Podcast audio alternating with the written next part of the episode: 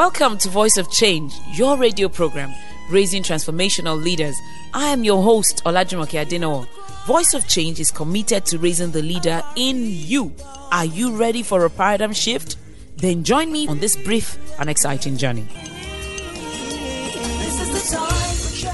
Welcome to Voice of Change. Voice of Change is about personal leadership it is about leadership wherever we find good examples of leadership because we want to learn. We want to learn from the triumphs and the errors of leaders all around us.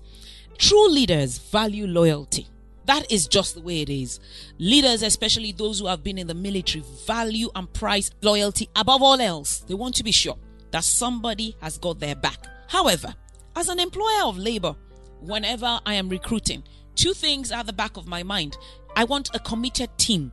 Therefore, I want a committed person on my staff. However, the person must also be competent, especially if I'm going to begin to rely on the advice of this person who will become a right hand man or right hand person, not to be sexist. Now, if I make someone who is incompetent my sounding board, I make them the funnel through which everything goes through. Am I not putting extremely capable people under an incapable person. It's the law of the ceiling. It means that you cannot rise above your leader.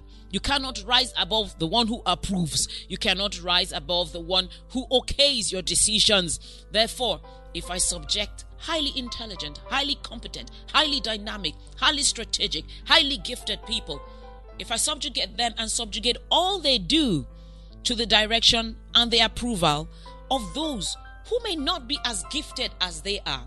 We all fall to the level of those we have placed in charge. Therefore, yes, we're all secure with those who are loyal to us and we want to feel safe as leaders. But we must realize that loyalty has its place and competence has its place. Both are invaluable. We cannot toy with either. Don't go anywhere. Stay tuned to Voice of Change. Follow us today on Facebook at facebook.com forward slash Adenowo Olajumoke and on Twitter at Jumoke Adenowo. Welcome back to Voice of Change. I'm your host Olajumoke Adenowo and you can follow me on Twitter and on Instagram at Jumoke Adenowo. I love to hear from you, especially when the subject is controversial. What is your own view? Let me know the characteristics of living things. And I'm wondering, do we have living leaders in the country? Why do we sometimes not display the characteristics of living things? I'm saying, why wouldn't we do what a simple living one cell organism will do? Like, we know living things move, they reproduce, they eat, which is nutrition. They have irritability, which means they react. They have growth. They expel waste. They rest. They die. Like we know living things move. That means living things are dynamic. If living things are dynamic, why would there be an allegation that someone refuses to be dynamic? Meaning someone refuses to leave the group that he grew up with. The country has moved on. People have moved on. Technology has moved on. Even strategy has moved on. Therefore, real leaders move. Real leaders are dynamic in their thinking, in their approach, in their strategy. Dynamism, not being static, is a true mark of a leader. You don't stay where you are 50 years ago with the people you grew up with 50 years ago.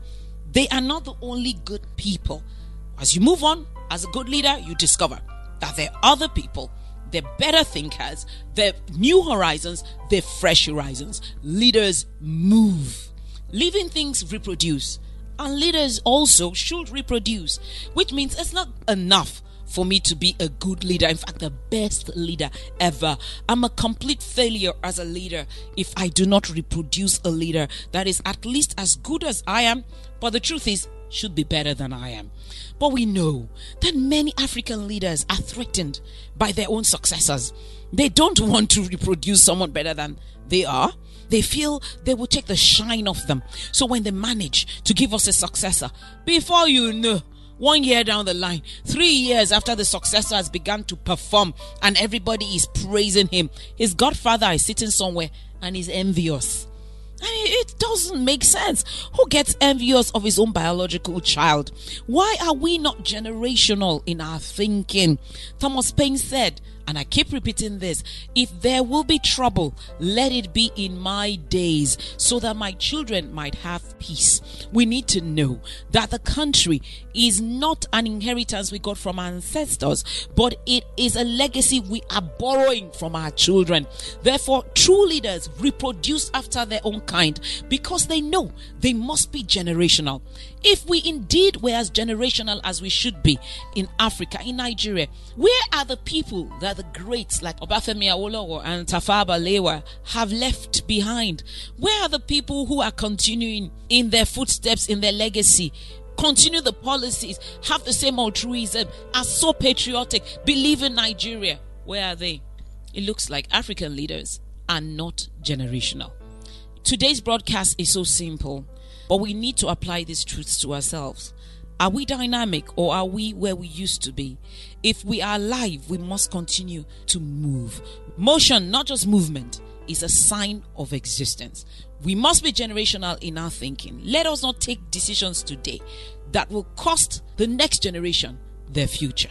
Thank you for listening to Voice of Change. For inquiries, please visit www.vocnigeria.com and www.olajumokeadenowo.com. Follow us today on Twitter with our Twitter handle at Jumoke Adenowo. You can also call 0806 397 2911 or 0809 514 3574.